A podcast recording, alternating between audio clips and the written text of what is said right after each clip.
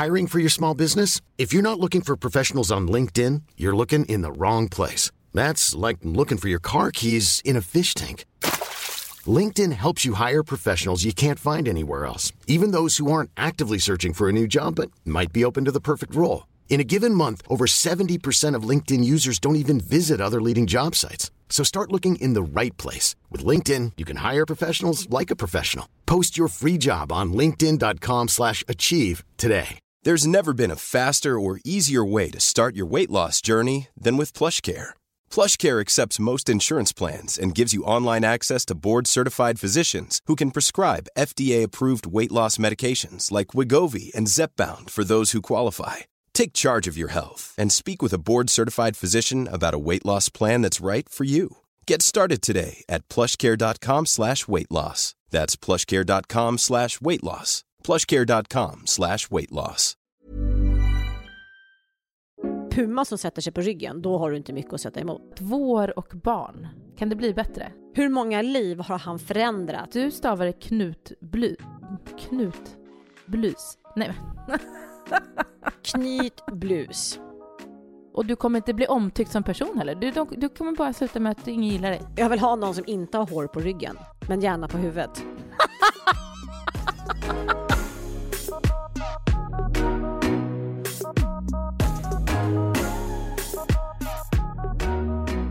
Jag älskar ju morgnar. Det är den tid på dygnet som jag alltid mår bra på. Är det så? Från, från det Ja. att väckarklockan ringer så är du bara hoho! Vad härligt. Nej, nej det, jag, det kräver viss, nej men jag kräver viss liksom uppstartning. Men däremot så kan jag säga när jag har mått dåligt, om jag typ har gått in i, varit i skilsmässa eller så här fruktansvärt stora, tunga eller sorg efter någon har dött eller någonting. Då är det på morgonen man också mår dåligt. I alla fall jag. Jag med. Det är då ångestpåslaget Mm. blir störst för mig. Men, eh, men nu i alla fall, så mår jag väldigt bra på morgonen.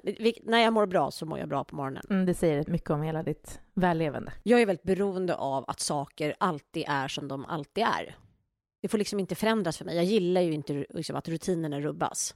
På det sättet är jag en ganska bra förälder. Därför att barn är ju likadana. Sen så ska man ju få dem att testa nya saker och sådär. Det är jag kanske mindre på att introducera. Men, men jag har ju full förståelse för att alla barnen har olika så här, behov på morgonen. Att han ska ha sina, precis den sortens flingor.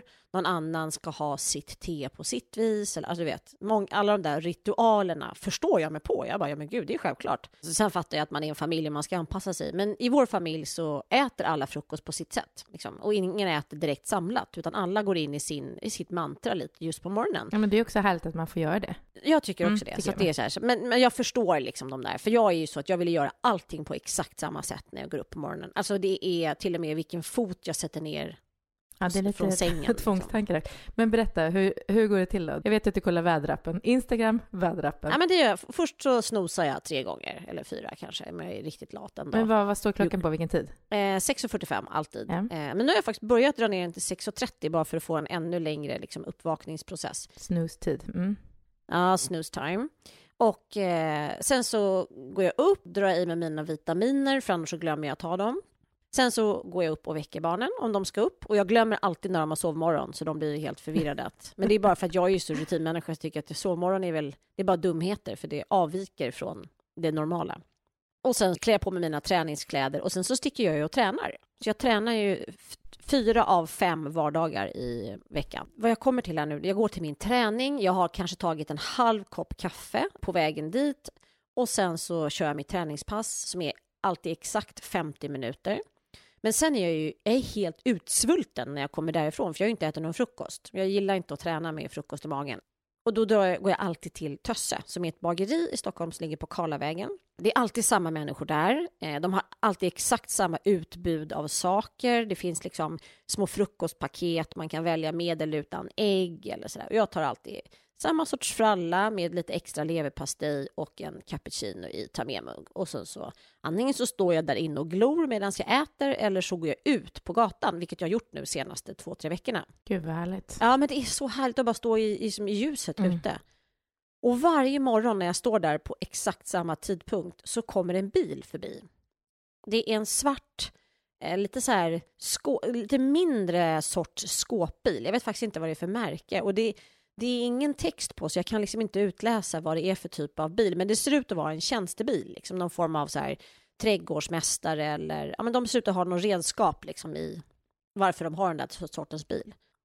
Och varje gång så sitter en kvinna i passagerarsätet med nedvevad ruta. Liksom. Och vinkar till dig. Och röker. Och röker. Det känns ju nästan lite internationellt. Ja, men vet du, det är precis, jag undrar så hur många röker i bilen numera? Och jag menar med internationellt, då menar jag att det känns som man är i Frankrike, för där ser man det mycket oftare. Det är vanligare, ja. en vanligare syn. Ja, men då ser man någon åka förbi i en Citroën och mm. med en cigg på liksom, ratten och bara ja, sitta och skrika åt andra medtrafikanter. Jag kan gilla det, alltså, jag tycker att det är, ja. det, det är härligt alltså. Det är som när man åker på autobahn och det är någon 70-årig gammal skröplig tant som sitter och liksom dammar förbi en i någon Fiat liksom och storröker äh. samtidigt som hon liksom kör i 200 blås. Det är ju jättehäftigt. Men jag undrar så, för det, det måste ju vara två kollegor. Det kan ju också vara ett par som jobbar tillsammans, för det är en man som kör. Och kvinnan, hon är ganska robust sådär. Hon är liksom... Eh, jag skulle, alltså hon skulle kunna vara polis i någon tv-serie, men det tror jag inte hon är det är ändå fint liksom att den där kollegan eller partnern eller vem det nu är faktiskt låter henne sitta där och röka i bilen. Mm, den kanske också röker. Nej, den rutan är aldrig nere och jag, jag, har faktiskt tittat flera gånger nu om den personen. Jag har aldrig sett den personen röka. För de saktar alltid förbi, för det är alltid någon som ska gå över övergångsstället just innan de passerar mig. Men vad märkligt att de åker där exakt samma tid, eller? Jag undrar också, vad gör de? Vad är, alltså det är Men du får ta registreringsnummer och så uh, kolla jag, måste, jag skulle vilja stanna dem och bara säga, gud, vad, hur är ert upplägg? Var ska ni? Hur, hur, hur har ni förhandlat? Ja, precis. Berätta, har ni också varit och tränat? Och, och... Men jag tycker att det där låter som en, en fantastisk morgon. Jag älskar också att träna på morgonen. Det är då jag måste träna, annars blir det inte av för mig. Eh, men nu, alltså tre barn här en vecka, jag kan, alltså det vore inte så schysst att lämna dag, känner jag. Bara, du, Nej, eh, jag inte. drar nu och tränar och äter en liten härlig frukost på vägen och tittar lite på folk. Det är så här, eller inte. det kan du fet glömma. Det är bara att vara kvar här och överleva morgonen. Nej, men det funkar faktiskt ganska bra. Jag är ju då, mm, som sagt, flera tillfällen här i podden, jag gillar ju inte rutinerna. Jag gillar ju när det är tvärtom, att det, alla dagar skiljer sig åt. Och, då, och jag vet att många säger, jag har ju inga rutiner på Harper än heller. Eh, och alla säger du måste få in en rutin, du måste få in en rutiner. Det är jätteviktigt med rutiner för barn. Men jag har aldrig haft rutiner för mina barn. Jag, för att jag själv trivs med det och jag har låtit dem sova när de vill sova. Och jag har låtit det ta, men vi har hittat vår, eh, ja, men vår rytm som funkar och den ena dagen är aldrig den andra lik. Vilket faktiskt mm. har gjort mina barn så tåliga. Om inte mina barn får lägga sig en exakt tid, de kan vara uppe flera timmar efter, men blir inte sura. De blir heller inte sura om de inte får mat på två timmar, fast de borde fått mat för två timmar sedan. De har ett helt annat så här, anpassningsförmåga som jag ser skiljer sig ganska mycket från de flesta andra barn som vi känner och som de umgås med. Jag, så jag tror att det mm. finns något gott som kan komma. Jag tror inte att barn behöver ha de rutinerna som vi blir intutade att det ska vara. Sen kan det passa vissa för att föräldrarna tycker det är bra. Men jag tror inte att det, det har funkat väldigt bra utan de här rutinerna för oss. Men ska, det är ganska skönt att höra, jag håller med dig. För att eh, nu pratade jag om morgonrutinen, mm. men när mina barn var små så fixade inte jag. Det var för, jag mäktade inte, mina barn kanske hade behövt det, men, men jag fixade inte att ro ihop det. Så för mig blev det så att jag fick liksom anpassa allting efter dem. Och jag tyckte ändå att det funkade rätt bra. Alltså så här, jag tror inte att det här behovet av väldigt strikta rutiner när barnen är, är väldigt små, det är lite synd för att Eh, någonstans, som du säger, man måste ju kunna hitta sin egen rytm och våga lita på den också. Ja, men jag tror det. Och sen, men som ja. sagt, det, man har olika behov och vissa vill ha exakta tider när de ska sova och äta. Men jag tror att det öppnar upp till en lite mer flexibla barn om man inte är, måste följa dem där till 100 procent. Och det blir också så här, men, nej, vårt barn måste sova exakt den här tiden. Eh, så att vi kan inte vara med om något, vi kan inte komma på den här lunchen för att då ska vårt barn sova. Och man bara, men... Nej, men och det så, jag orkade inte ens umgås med de Nej. mammorna och papporna som Nej. var så. Jag var så här, men jag, jag, jag, sorterade bort det för jag orkade inte. Och sen var det ju också, för mig var det väldigt märkligt. Jag älskade när mina barn sov utomhus. Liksom. Så jag släpade ut vagnen liksom, jämt. Vilket gjorde att jag för jag tycker inte om att vara hemma på dagtid. Jag liksom gillar inte den. Alltså om det inte är vinter och det är pissväder. Men annars så gillade jag känslan av att komma ut. Och det är det som är härligt när man är mammaledig, eller ledig. Men, ja. men att man är ute oavsett väder. Ungefär som när man har hund, antar jag. Ja. Men vet du, min familj, halva familjen kommer ju från Dalarna. Och där för många som bor i hus och har trädgård, då ställer man ju ut barnet och så kanske man sitter in och jobbar med att de ligger och sover i vagnen där ute. Men där kan man inte göra det på vissa delar för att eh, vargen, är inte det så intressant? Och jag läskigt? Men, men det här är ju inte ens, alltså jag, min mormor och morfar bodde ju, i, hade ju en bondgård precis två kilometer utanför Åkersberga. Och så där gick jag i skolan i två år. Faktiskt så är det precis i utkanten där så finns det ju varg. Och det är alltså, vi pratar fyra mil från Stockholm. Vargen syntes, morfar såg ju vargen flera gånger. Som kom in liksom i, på tomtangränsningen. Så även om du bor i Åkersberga så, kan, du råka ut för vargen. Ja, uppe i Trysil så är det tydligen jättemycket varg. Vi bor ju då högst upp på berget där och brukar gå upp i skogarna och på, upp på fjället där bakom eh, och åka pulka. Och då är man ju helt själv. Och alltså jag är så rädd för vargen och man, är, man blir verkligen som en lejonmamma och bara har alla sinnen på max. Och, Mm. Men jag vet inte vad jag skulle göra. Men när jag jobbade på Radio Stockholm, då var det ju varg då som var i Riala, Rimbo, liksom uppåt, ganska, ganska nära, vad är det, sju mil kanske här från Stockholm, eh, uppåt i Roslagen. Och då var det en mamma som kom med en barnvagn och så kom det två vargar precis vid en cykelväg. Liksom. Men det är ju väldigt nära in på bostadsområdet, så det var ju ingen sån här ödemark hon bodde i, Nej. utan hon bodde i ett mindre samhälle. Och hon hade sin hund med sig, en liten någon sån här Yorkshire terrier, och de klipper ju hunden och springer ut i skogen. Så det enda man hittade, det var ju då, jag tror han hette Rocky eller sånt där, sorgligt i och för sig. Man hittade en tass Nej, efteråt, så hade de käkat upp hela hunden. Men man ska ju tänka på det. Alltså, I och med att vargen kommer så mycket närmare, det fanns ju en varg i Södertälje som härjade också, Mm. som eh, rev får och höll på. Mamma har haft en varg på landet också. Men det är ju så att vargar är ju väldigt intressant. Det här skulle vi kunna prata jättemycket om. Men vargar, när de försöker förflytta vargar, och då kan de förflytta Mm. dem alltså flera hundratals mil, så tar vargen sig tillbaka. Så det är många vargar som min mamma då hade på sitt landställe utanför Nyköping, var en varg som har passerat och då har den säkert gått ner i Europa Mm. och upp, eller liksom långt från Ryssland. Så det är jätteintressant. Det går nästan inte att förflytta vargar. Just den som var i Södertälje, den kom ju från eh, Norge som hade dragit Ja, ner. Och det var det just viltvårdarna sa, att nu har den satt sin nya liksom, promenadstråk Mm. här. Så nu kan den hålla på och kuta fram och tillbaka mellan Mm. Södertälje och, och Norge, hur mycket den känner för. För den har liksom stakat ut sitt spår. Ja, läskigt är det i alla fall. Jag har en, eh, en tjejkompis som har flyttat till Kanada. Hon är så här skidåkartjej och eh, bor utanför, liksom, norr om Vancouver.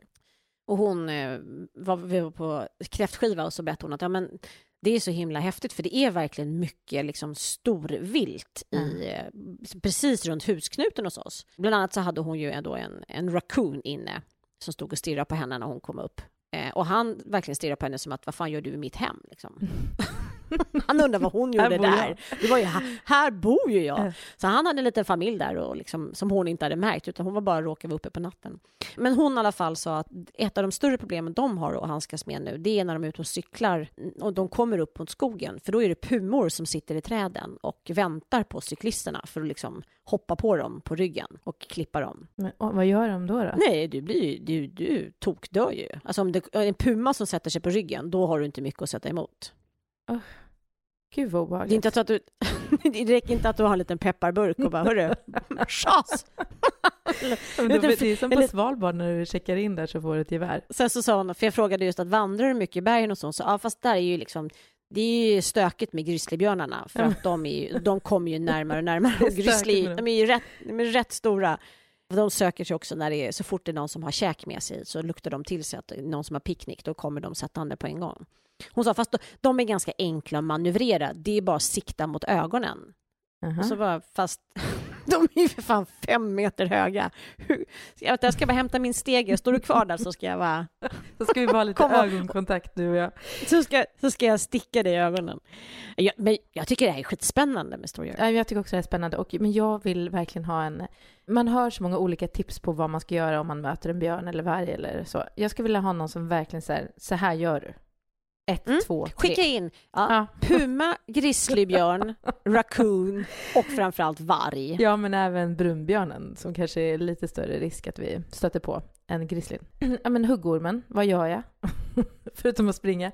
Nej, men, men bara så här enkla tips. Precis, ge oss era Crocodile Dundee-tips. Mm. För det var det. Exakt. Jag kommer ihåg när han gjorde den där, det här märk tecknet med handen mot djurets ögon. Alltså det var så länge sedan jag, jag såg den.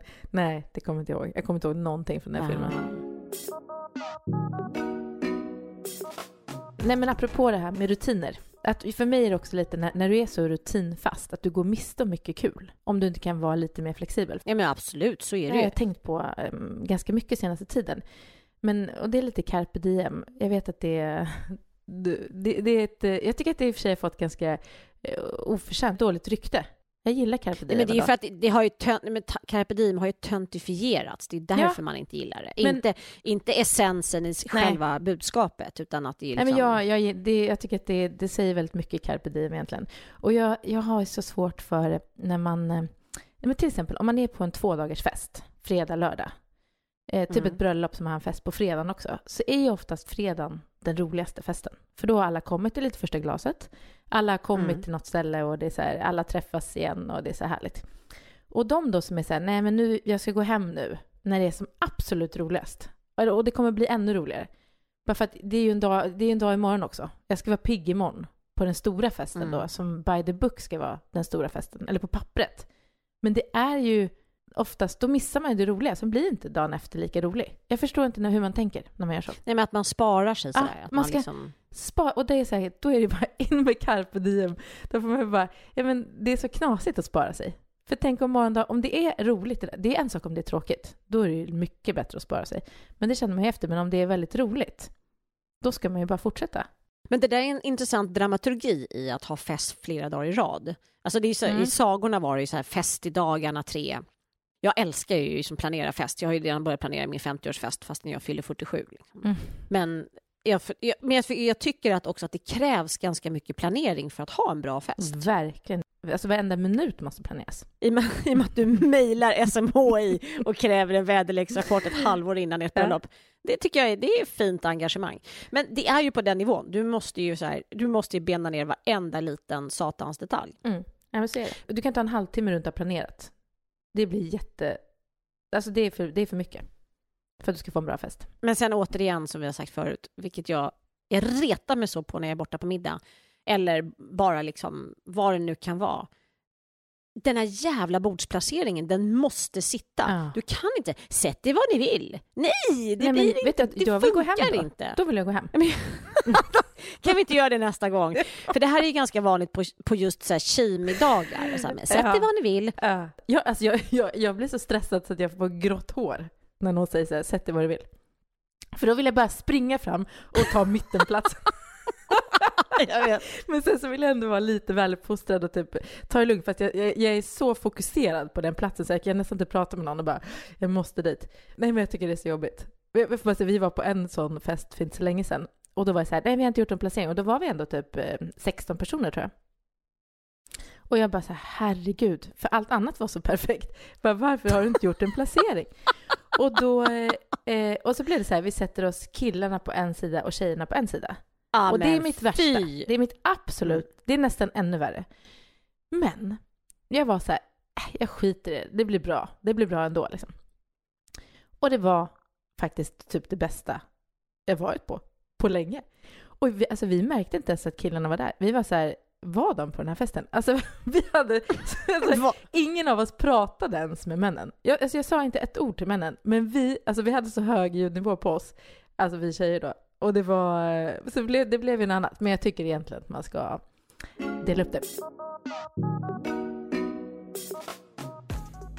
Men som vi har pratat om tidigare, jag har ju tappat så mycket hår. Och sen har jag börjat använda den här kuren från Kerastas. Mm.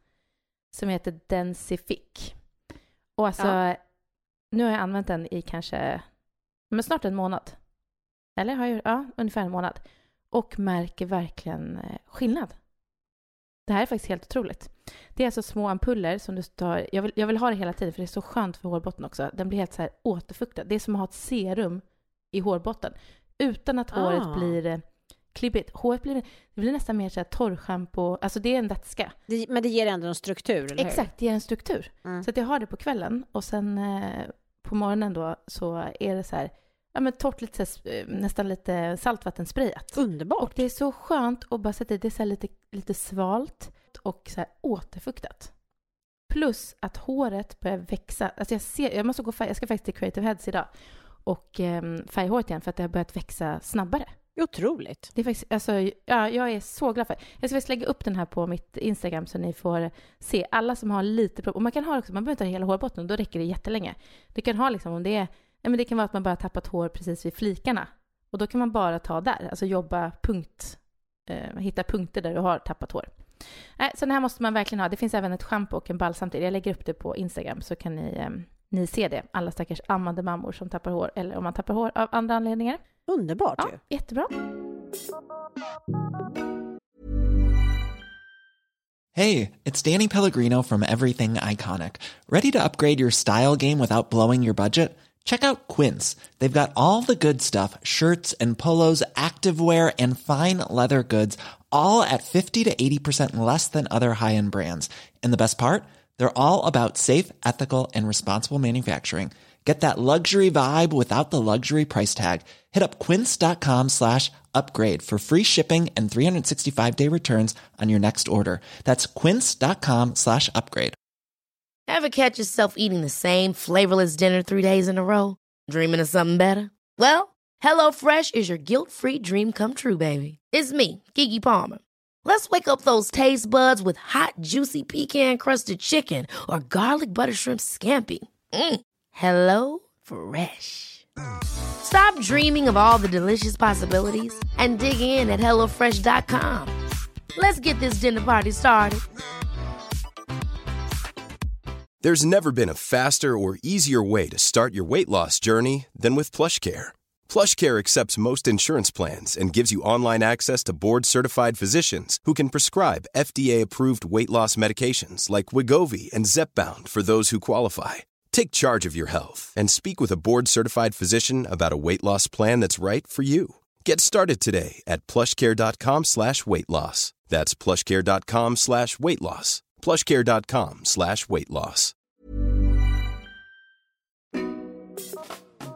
Men vi hade ju faktiskt eh, dop i helgen.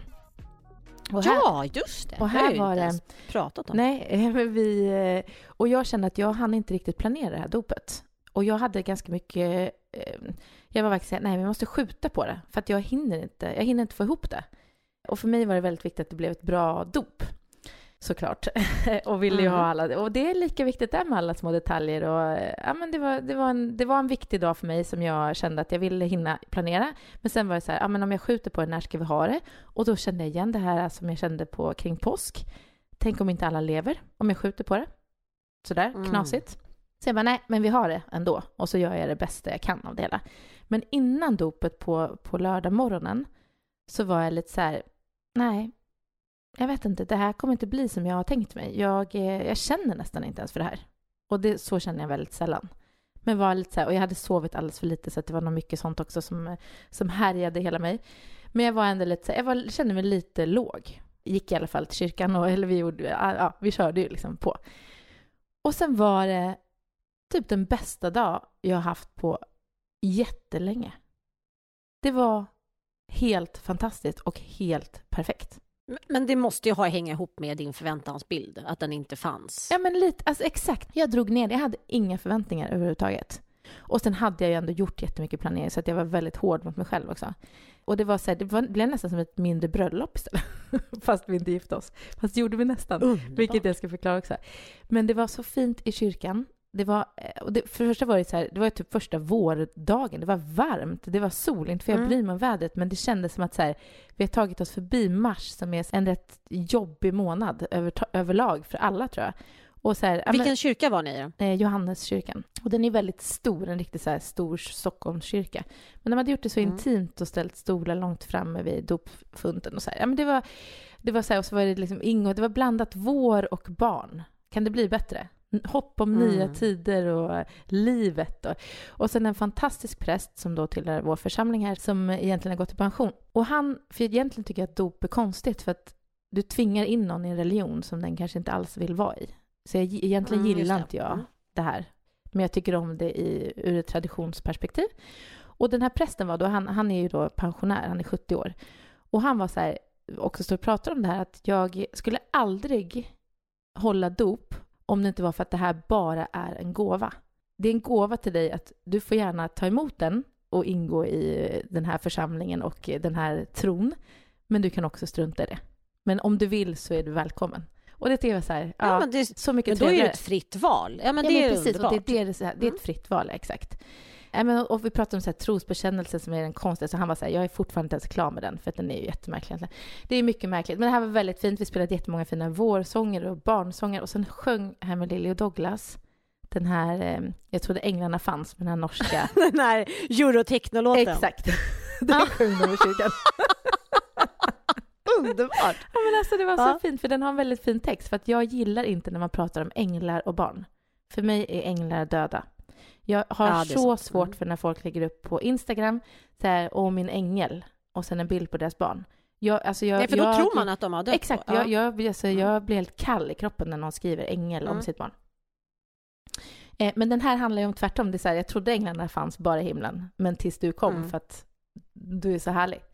Eh, och att det förändrade vårt liv. Men så väldigt fint. Och de sjöng där i varsina mikrofoner i den här jättekyrkan. Och när de började sjunga i mikrofonerna, de blev helt chockade själva att deras röster kunde fylla en sån här stor byggnad. Ja, Alltså vad det var så häftigt. mäktigt. Och vi var ändå typ 50 pers som de sjöng för. Ja, det var så fint. Det var så otroligt fint. Jag storgrät ju. Det var så, det var så gulligt. Ja, men det, att, att det var det någon som höll ihop Nej. det liksom. Nej, men det var, alltså, det var så, alltså, alla var så här, det här var det finaste dopet, det här var det fint, det här, för det var, det var så fint. Och det var så familjärt och så eh, okristligt men ändå inbjudande. Och ingångsmusik och eh, nu våren kommer, Astrid Lindgren. Ja, äh, det var bara så bra. Men sen hade vi en efterföljande lunch här hemma eh, som blev en Mhm. jättelång lunch som eh, höll på till småtimmarna. Någonstans där vid typ tio kanske har vi dukat upp liksom, eh, här hemma och är då eh, hyrt eh, bord. Och på en av de här borden så ligger det två eh, ringar. Och jag bara, oj, här är två ringar. Så tar jag upp det, någon har glömt sina ringar. Och så bara tittar jag närmare på dem så bara, det här är mina vigselringar. Som har varit borta i Du två skojar! år. Nej, jag skojar inte. Hur märkligt är inte detta? De här ringarna som Men vänta nu, varit borta de, här, de, har ju, varit- de har varit borta sedan du och jag startade företag tillsammans. I två år har de här ringarna varit borta. Och, och jag, jag tog ju av mig ringarna och la dem typ så här, jag la dem i hallen och jag la dem vid tvn och jag, jag tog av mig dem i tid och otid och Dag var verkligen så här, du kan inte ta av dig ringarna och lägga dem så, utan antingen får du lägga dem på något bra ställe där Speciellt- inte barnen ja, kommer exakt. åt dem, eller så får du ha på dig dem helt enkelt. Men jag fortsatte ju göra det ändå. Och då, under den här tiden, så mycket, han- alltså han har gömt våra bilnycklar, nyc- han, han gömde allt. Och en dag var ju mycket riktigt mina ringar borta.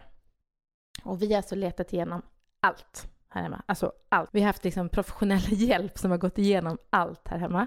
Alltså jag var nästan så att jag var på väg att ringa Saida. Typ. De har bara inte funnits. Det var så här, de finns inte. Och jag fick för mig att jag hade så slängt ett så här Kinderägg som var lite tyngre. Han bara, och så efter, efterhand har jag varit så här, nej men jag har nog slängt dem. De- Han hade gömt dem i, ett, i en sån här gul liten grej som finns i Kinderäggen. Ja, men han tänkte att det var hans, Ja, ja, det var hans att- Kinderägg. Ja, men liksom. typ. ja. Och jag bara, och den slängde jag. Så att jag har nog slängt mina ringar. Och jag har inte skaffat nya för att jag har varit så här, hur skaffar man nya vigselringar? Det är sånt affektionsvärde. Det, det är så här, det har, det har burit mig emot. Och sen nu då, två år senare, så ligger det här på några hyrda bord, bara på bordet. Men varifrån kom de? Vi vet inte, men vi an, alltså, vår enda förklaring nu är att de tog fram schackspelet och där finns det ju en sån här box för eh, där pjäserna ligger i och att det kan ha legat i dem. Det är, liksom, det är vår enda, men det är ingen som vet. Men du, tänk om ni har ett klepto bland era gäster. Ja, som bara så det här, tänkte jag också. Var det? Som fick för sig Eller att hur? nu skulle de lämna tillbaka det här. Ja, nu måste, det, här, det här är enda tillfället där det inte kommer märkas att jag har lämnat tillbaka dem. Ja, innan de flyttar eller något. Nej, Men alltså, nånt, det här är ju så överjordiskt. Ja, men det är så märkligt. Och Dag bara, det här är ett tecken. Nu kanske du kommer bli så här extra kär i mig igen. Jag bara, ja. och inte bara trött och sur småbarnsmamma. Men, och, och lite så kände jag faktiskt, att det var, det var som ett mindre bröllop. Det var, det var något väldigt eh, fint i det. Som att cirkeln Ja, slöt här. Och sen var det också lite Att det är just på den till- dagen. Ja, men alltså så märkligt. Och sen är det vår sista så här, tillställning här hemma innan vi flyttar. Det var också ett avslut. Ja, men det var så väldigt mycket. Jag vaknade upp dagen efter och var egentligen helt slut, men också... Jag var så här fylld av energi. Jag var lycklig. Det var väldigt Det är härligt. helt otroligt. Men det är Men alltså att du konstigt. hittar ringarna, Men då- det här är ja. ju verkligen... Ja, jag vet. Det är, alltså, vi tittar på mig hela tiden bara så här, hur är det möjligt? Hur är detta möjligt? Men jag måste berätta en annan väldigt spännande historia, apropå märkligt. Men eh, Dags farmor och farfar bodde i Västerås. Dags Mm. farmor gick bort. Eh, jag har inte träffat henne när Dag var liten. Jag vet faktiskt inte vilket år. Sen bodde Dags farfar kvar i huset själv och han gick bort eh, precis när Dag och jag träffades några år efter.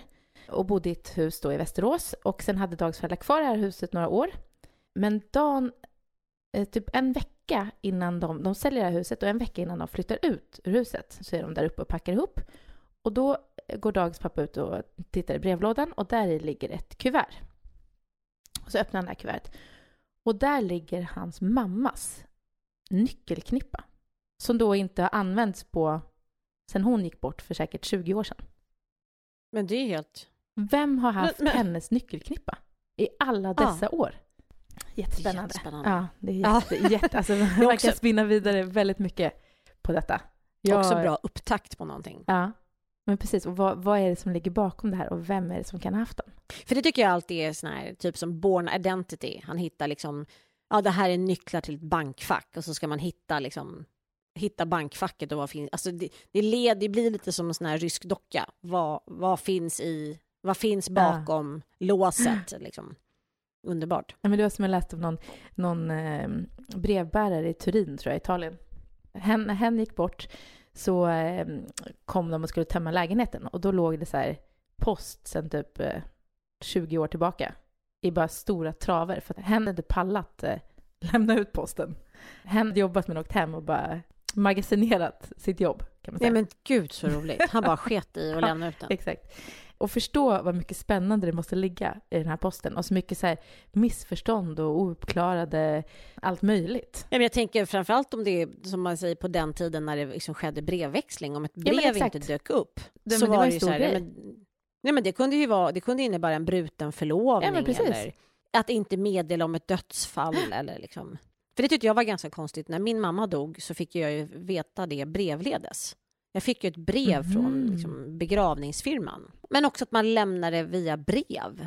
Alltså, det är en lite konstig... Alltså, ja, hur tycker du? för mig vad, eller känns- vad tänker du vad hade varit bättre eh, men kanske ett telefonsamtal i alla fall. Mm. Ja, det är en rätt stor sak. Och med tanke på att 10% av all post försvinner så eh, kunde du varit helt ovetande om detta. Ja, eller hur? Det är lustigt med såna där, det är sliding doors. Man undrar ju precis, hur har han, hur många liv har han förändrat och Mm. liksom påverkat genom Mm. att han inte lämnade ut all den posten? Exakt. Men intressant att han inte bara eldade upp det liksom. Nej, så han förstod väl något värde i det. Han hade i alla fall Mm. någon eh, moral i sig, men eh, han pallade inte. Han jag tror att han tyckte att det, han hade för dålig lön. Att det inte var värt det. Det är som att ha telefonskräck om man är växeltelefonist. det är dumt jobb. det är en dålig, det är en väldigt dålig kombination Och bara faktiskt. vägra växla. Men du, jag tänkte på det här med knytblusen som blev, har ju blivit en, liksom, en symbol verkligen för eh, en förlängning av metoo-rörelsen. Och sen så kan man ju säga att knytblusen inte har, alltså krisen i Svenska Akademin inte har med metoo att göra. Nej, fast det är ju också långsökt att säga att det inte är så kan jag tycka. Men jag tycker att det är intressant jag har ju haft knytblus jämt. Jag tycker det, älskar det. Jag är liksom ett plagg jag verkligen tycker om att bära. Men det jag tycker är intressant, det är ju liksom laddningen i de kvinnliga plaggen. Och jag menar, knytblusen är ju verkligen ingen, det är ingen sexig utstyrsel. Alltså så här, den, den är ju inte, det är det jag tycker är mäktigt med den. ja men det är det som är så ballt. Mm. Men vad jag menar är att det är ingenting som är Nej, det är inget bhn till exempel. Nej, det är inget urringat, är, inget, liksom, det är ganska urringat. kysk. Ja men verkligen, det är så här, du måste knyta upp något för att eh, ens komma nära mig. Ja, men jag tycker att det är intressant. Men den, det roliga är att den, den, på engelska heter det ju pussy bow, vilket Mm. jag älskar. Jag tycker det är ja, otroligt ballt uttryck för det. Så den har ju fått ett feministiskt statement i sig just genom det. Men, ehm, men jag tänkte på det, för jag sprang ju faktiskt Stockholm Marathon i kjol. I, I en eh, knytblus. I pussy bow. Nej, jag sprang i kjol. Och det Men gjorde en jag träningskjol eller vadå? En träningskjol. Det Mm. var en tenniskjol. Ja, Men ändå, precis. jag gjorde, jag gjorde ett väldigt medvetet val att springa i kjol. Men så mycket snyggare att springa i en tenniskjol egentligen. Det ska jag Ja, börja göra. absolut.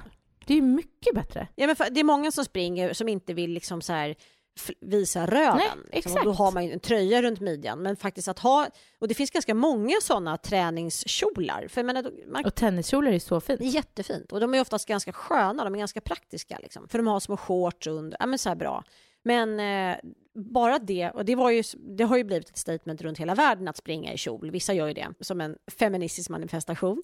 Nej, men av den anledningen att det var ju förbjudet för kvinnor ganska långt in i nutiden att springa maraton.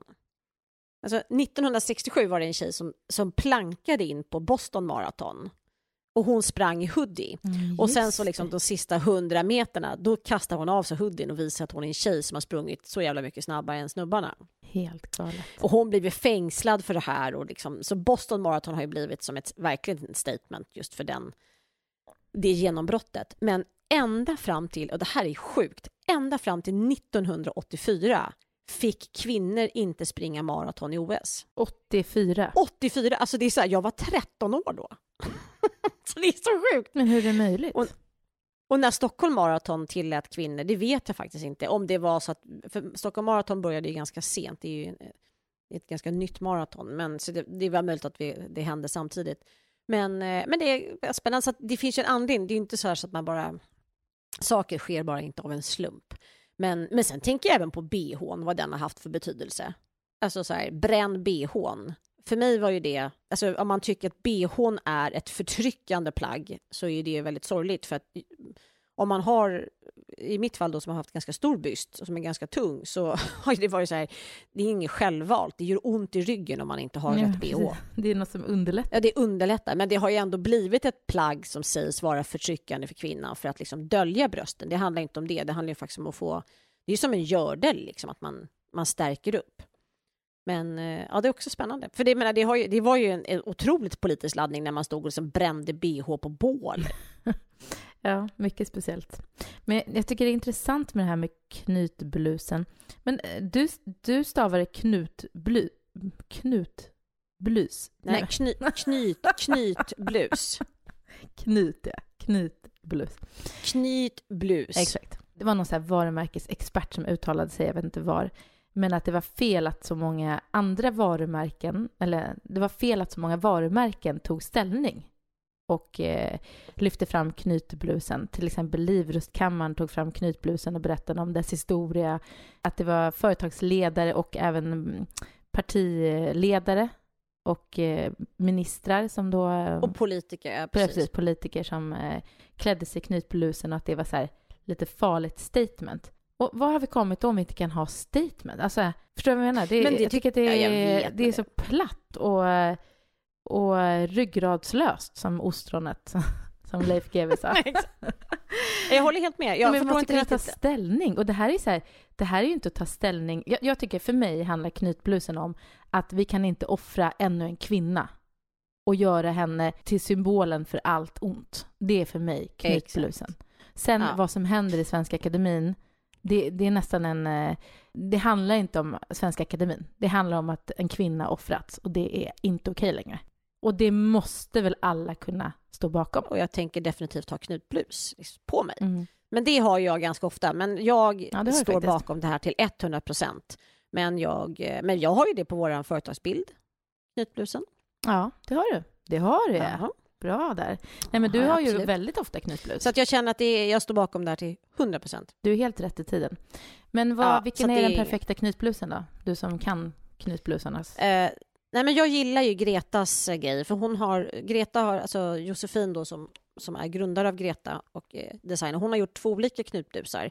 En som är lite mer leisure och sen så har hon en som är lite mer så här höghalsad och, och ännu mer så här viktoriansk nästan i sin stil. Och det är den jag gillar ännu bättre. Den liksom ännu liksom snäppet eh, ännu vassare. Så den har jag.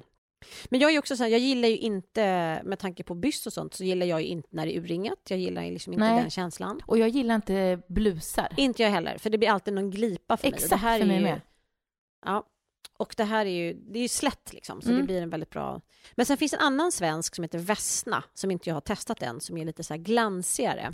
Eh, men jag tror att de är lite känsliga i materialet, men den skulle jag vilja testa. Men Greta är ju det jag liksom har burit i alla år. Men det är för att jag, för att jag är kompis med Josse, men det är fantastisk passform och eh, vettiga priser. Är inte de dyra, det... trodde jag.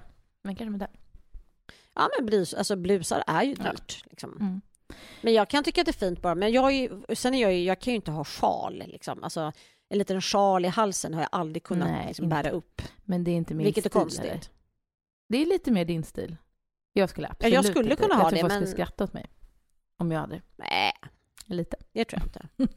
Men allting handlar ju om Men allting har ju lite med vana också att göra, med vad man, hur man bär det. Liksom. För vissa människor har ju udda saker, men så blir det som... Det är som mm, både du och jag har ju haft ganska stora, eller har ju ganska stora glasögon. Mm. Eh, och det här är ju en sak, det här är väldigt intressant, för jag har alltid haft så här stora pilotglasögon i ganska mycket, liksom, det är mycket bågar. Och varje gång nästan jag är med i tv så får de ju något mejl om de här, att jag har så fula glasögon. Folk blir så oerhört provocerade. Det är också någonting med kvinnor som har ett par liksom blaffiga glasögon. Det retar många. Men hur orkar folk bry sig? Det kan inte jag förstå. Men då, ska- då ska man och för sig säga, det finns en kille som heter Beppe som är programledare på Mm. mm. God, mor- eh, God, God kväll. Alltså det här magasinprogrammet på SVT som har gått i alla, alla år. Och han får ju, varje vecka får han mejl och handskrivna brev om hur hans skägg är och inte ska vara. Alltså folk är så upprörda över hans ansiktsbehåring och han, han, har, han har skägg, det är liksom inte mer än så.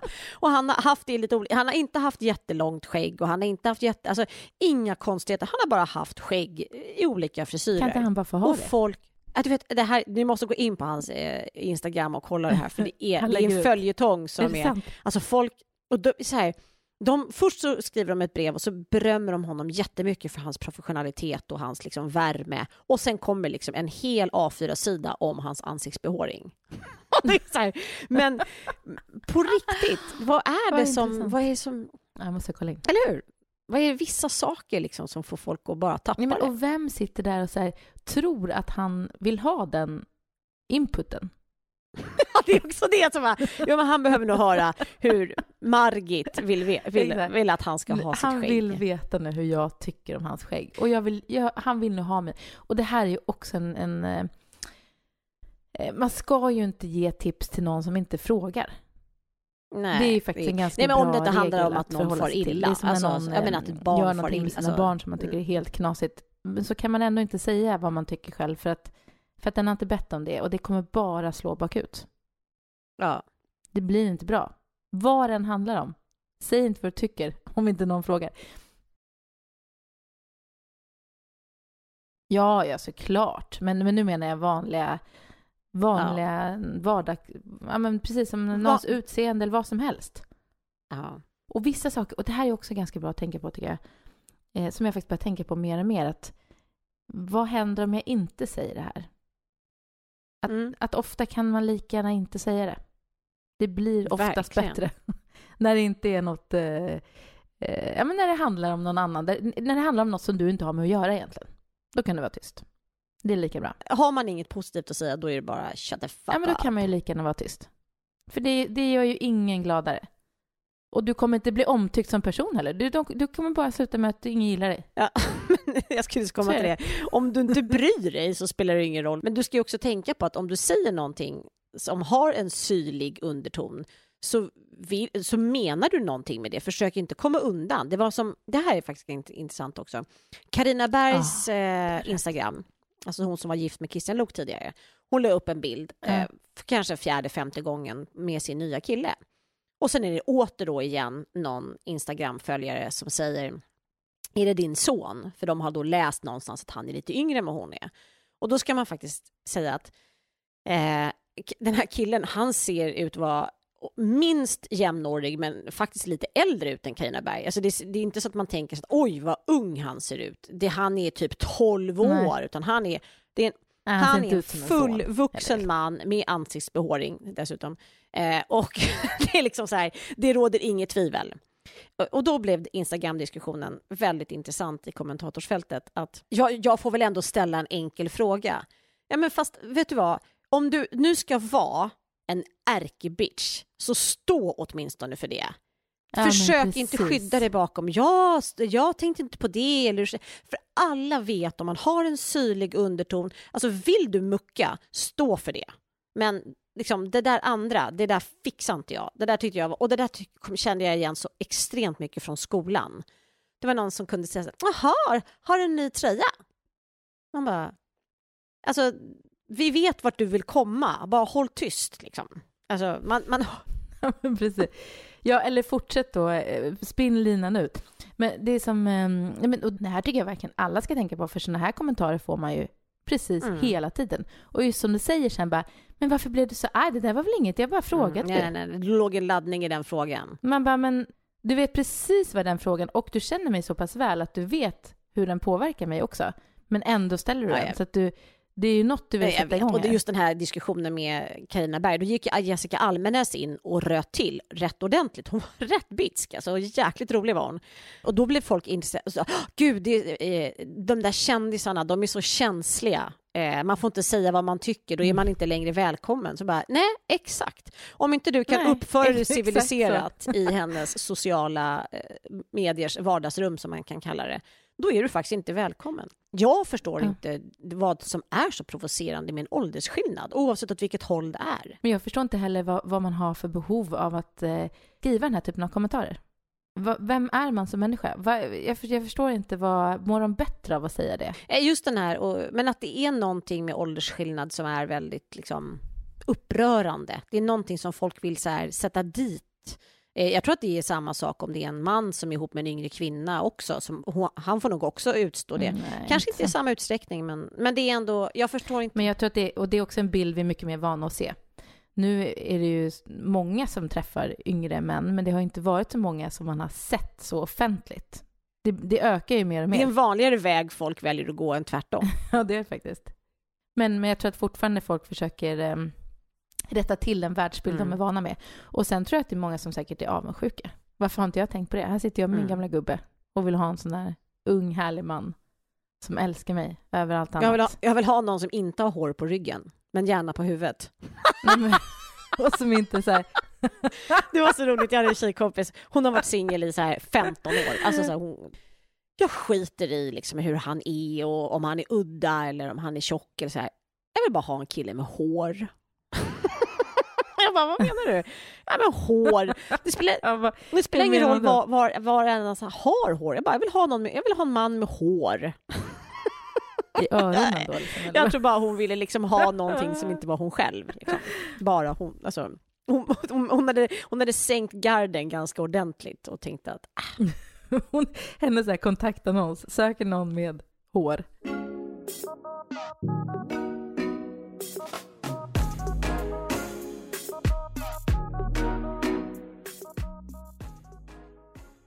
Ut i solen nu, mm. för nu mm. jävlar är det så jävla vår. Det ska bli 22 grader i Stockholm under helgen. Kan det bli det?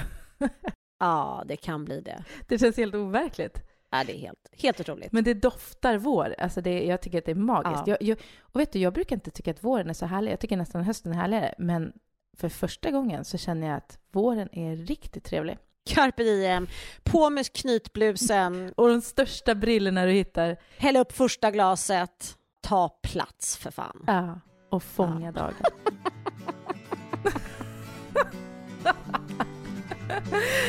ja, puss puss. Feeling my way through the darkness Guided by a beating heart I can't tell where the journey will end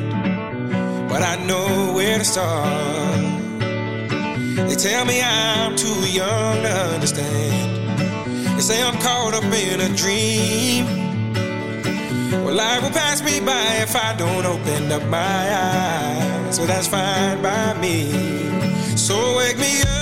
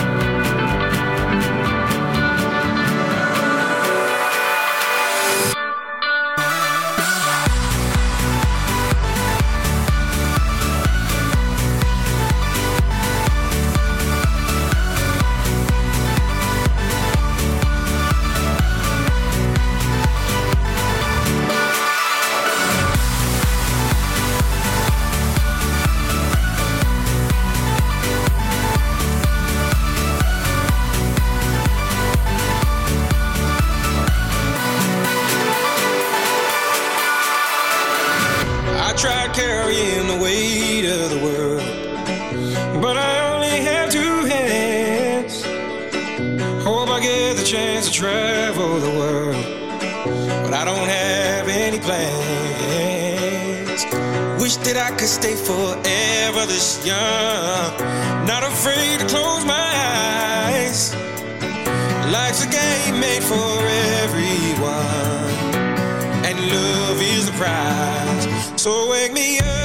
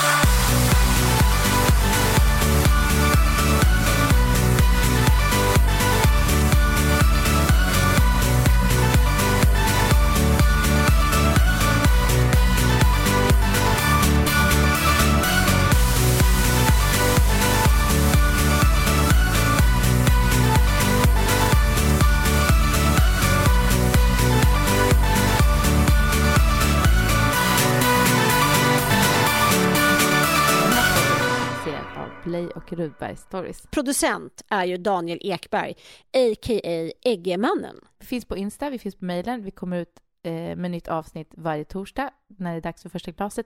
Och kom ihåg att prenumerera. Ever catch yourself eating the same flavorless dinner three days in a row? Dreaming of something better? Well, HelloFresh is your guilt-free dream come true, baby. It's me, Kiki Palmer. Let's wake up those taste buds with hot, juicy pecan-crusted chicken or garlic butter shrimp scampi. Mm. Hello Fresh. Stop dreaming of all the delicious possibilities and dig in at HelloFresh.com. Let's get this dinner party started. Planning for your next trip? Elevate your travel style with Quince. Quince has all the jet setting essentials you'll want for your next getaway, like European linen, premium luggage options, buttery soft Italian leather bags, and so much more. And is all priced at 50 to 80% less than similar brands. Plus, Quince only works with factories that use safe and ethical manufacturing practices. Pack your bags with high-quality essentials you'll be wearing for vacations to come with Quince. Go to quince.com slash pack for free shipping and 365-day returns.